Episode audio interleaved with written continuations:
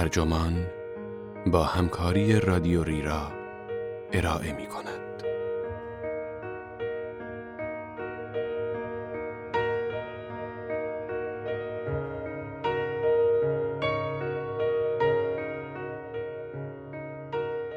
چگونه حواس پرتی به یادگیری عمیقتر کمک می کند؟ این عنوان یادداشتی است به قلم لیلی مایر که در اکتبر 2020 در آتلانتیک منتشر شده و وبسایت ترجمان آن را در آذر 1399 با ترجمه فاطمه زلیکانی منتشر کرده است. من فرناز مرکباتی هستم.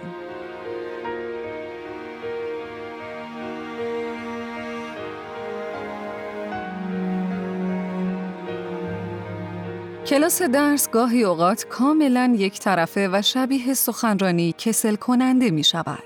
نمی شود راحت خوابید نه حرفهای استاد سلول های خاکستریمان را قلقلک می دهد.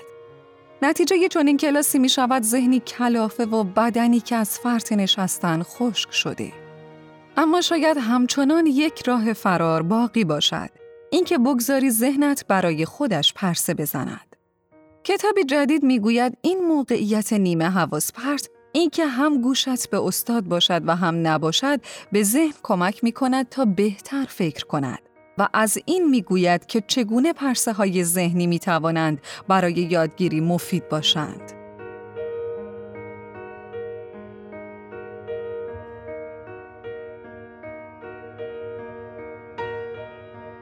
دانشجو که بودم درسی درباره تاریخ روشنفکری اروپا گذراندم که در سه ترم متوالی تدریس می شد.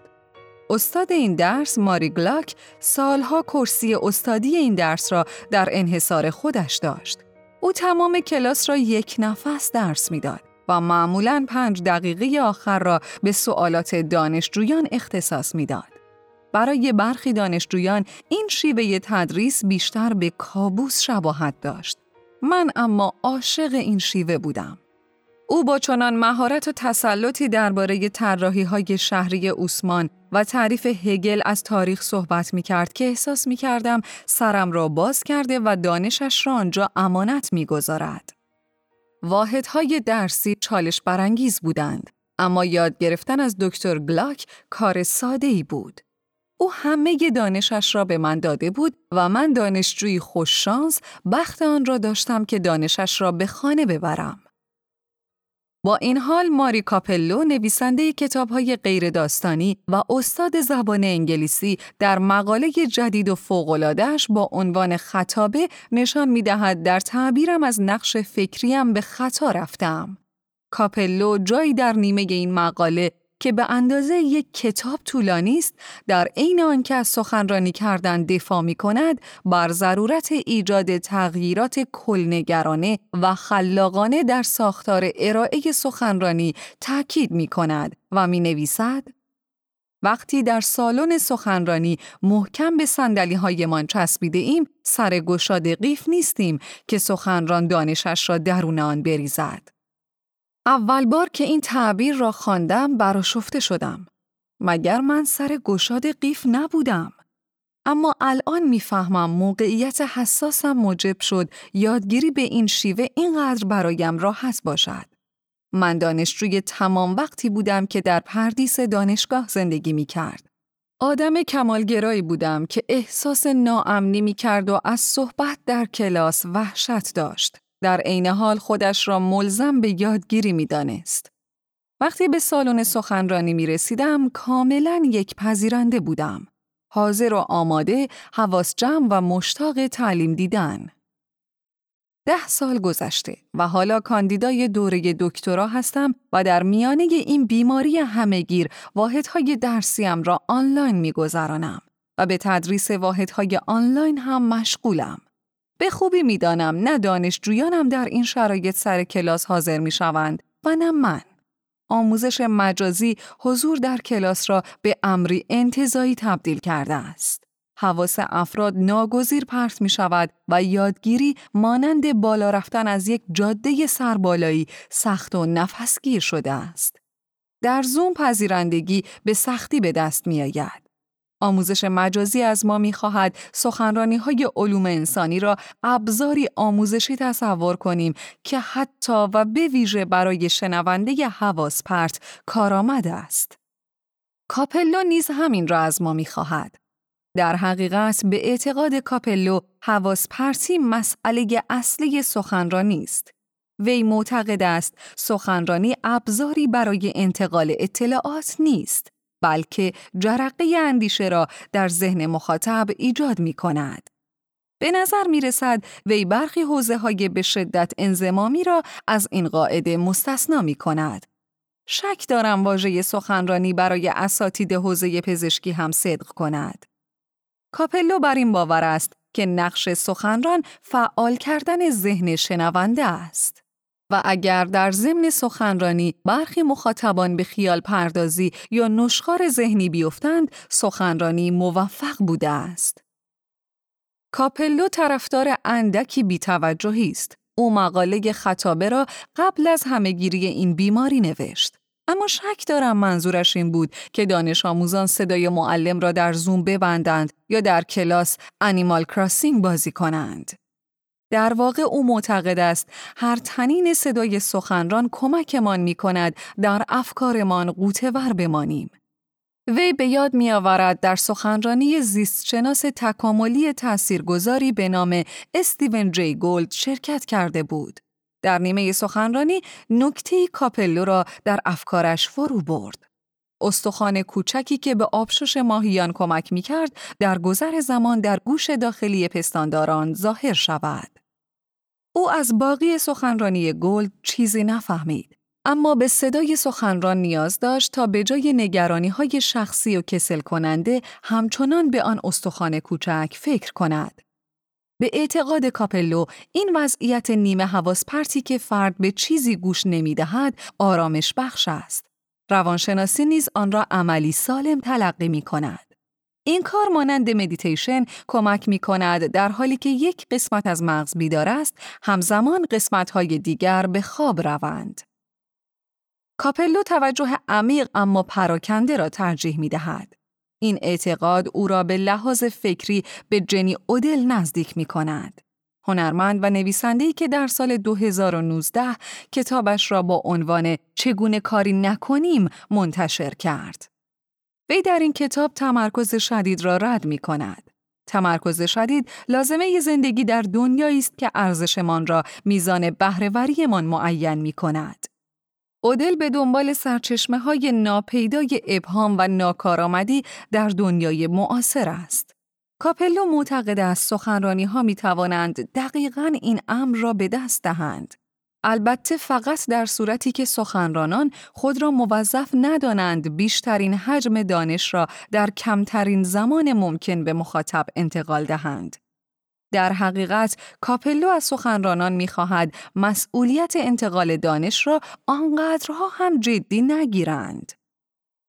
اودل برای تأکید بر ناکارآمدی از مفهومی استفاده می کند که کاپلو راه های پرس زدن می نامد. این دو معتقدند پرسه های ذهنی کلید یادگیری حقیقی است و توانایی منحرف شدن از مسیر مهارتی است که بسیاری از ما باید آگاهانه آن را در خود بپرورانیم. کاپلو توضیح می دهد در آمریکای قرن 21 امور بسیاری توجه ما را به خود جلب می کنند یا توجه ما را طلب می کنند بدون آنکه به توجه ما نیاز داشته باشند یا توجه ما را تغییر دهند. اگر سخنران تلاش کرد نقطه توجه ما را تغییر دهد چه؟ اگر هدف اولیه استاد دانشگاه این باشد که هر یک از دانشجویان به جای توجه به محتوای واحدهای درسی مواد درسی را پنجره‌ای ببینند که به روی تجربیات، کنجکاوی ها و نیازهایشان باز می شود، آن وقت چه؟ برای مثال سخنرانی اخیرم را در نظر بیاورید که برای دانشجویان سال اولیم در کلاس نگارش ارائه دادم. من از جلوه های پنهان زن ستیزی صحبت می کردم. از جلوه های پنهان زن ستیزی در واکنش های خانندگان و منتقدان به کتاب هایی که زنان نوشتند. این سخنرانی مناسب حال همه 23 دانشجویم بود. اما احیانا مناسب به 23 روش متفاوت. لازم نبود تک تک دانشجویان به همه درس توجه کنند. احتمالاً بهتر بود برخی از آنها به واکنششان به رمان‌های فکر کنند که قبلا خوانده بودند. یا فکر کنند این اتفاق چگونه می‌تواند درباره سلیقه موسیقی آنها هم بیفتد. یا از این پس دقت کنند چطور می توانند خودشان روی کرده متفاوتی به نقد اتخاذ کنند. کاپلو معتقد است سخنرانان باید این حقیقت را بپذیرند که یادگیری واقعی در درجه نخست از درون آغاز می شود. یادگیری از اندیشه های آغاز نمی شود که مدرس به خوبی ارائه می دهد. بلکه از پیوندهای آغاز می شود که مغزتان میان این اندیشه ها ایجاد می کند. کاپلو معتقد است اگر سخنرانان این حقیقت را نپذیرند تلاش می کنند راه پرسه های ذهنی را ببندند تا هر کس متناسب با ویژگی هایش تعبیری از سخنرانی در ذهنش ایجاد نکند. این امر تا اندازه معقول است. می‌دانم که صحبتهایم درباره زن ستیزی ادبی به یک اندازه به کار هر 23 دانشجویم نمیآید. هر کدام از آنها علایق مخصوص به خودشان و عقبه متفاوتی دارند. کاپلو پیشنهاد می دهد این حقیقت را بپذیرم و سخنرانی را مجموعه از بارگیری های ذهنی بدانم که در نهایت به اندیشیدن منجر می شود. من سخنران به جای آنکه استدلالی منسجم ارائه دهم که همه دانشجویان جذبش کنند، باید تلاش کنم کنجکاویشان را در حوزه های مختلف بیدار کنم. سپس آنها را به آرامشی هدایت کنم که اندیشه در آنجا شکل می گیرد. وقتی تدریس کار هر روزتان است، رسیدن به این هدف کمی دشوار می شود. کاپلو هم راهکارهای عملی ارائه نمی دهد. در سخنرانیم در باب زن ستیزی ادبی تلاش کردم از مدل پرسه ذهنی الگو بگیرم و با نقل حکایت ها و پرت شدن از موضوع آن نقطه آرامش را ایجاد کنم. به این امید که دانشجویانم کمی در ذهنشان پرسه بزنند. نمی‌توان گفت این تکنیک چقدر اثرگذار بود. اما به نظر می رسید دانشجویانم از بحث هایی که مطرح می شد به وجد می آمدند.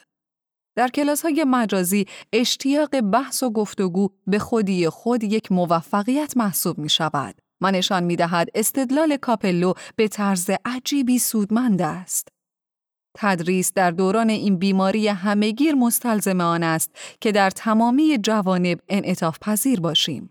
حضور در کلاس، طراحی برنامه درسی، انتخاب موضوعات درسی و واکنش های مورد انتظار دانشجویان. باید انعطاف پذیر باشیم چرا که در حال حاضر به سختی می توانیم به دانش آموزان دسترسی داشته باشیم. فقط صفحه مانیتور نیست که بینمان فاصله می اندازد. پاییز امسال دانشجویانم بین دانشکده، کار، مسئولیت‌های خانوادگی، استراب‌های انتخاباتی و ترس‌های ناشی از کرونا سرگردان خواهند بود.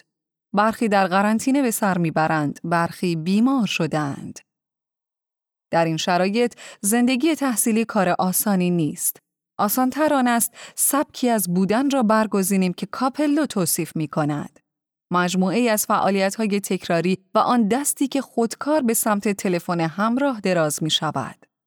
اگر سخنرانیم می تواند تکانی به دانشجویانم دهد و موقتا به آنها انرژی دهد و از آن حالت خارجشان کند به پیروزی کوچکی دست یافتم. اگر بتوانم به صورت معناداری ذهن دانشجویانم را به سمت امکانهای جدید سوق دهم بر اساس استانداردهای کاپلو خدمت ارزشمندی در حق آنها انجام دادم. حتی اگر در پایان کلاس نگارش نیمی از دانشجویانم به اموری بیاندیشند که ارتباطی به نوشتن ندارد. آنچه در سخنرانی و در آموزش اهمیت دارد اندیشیدن است و بس.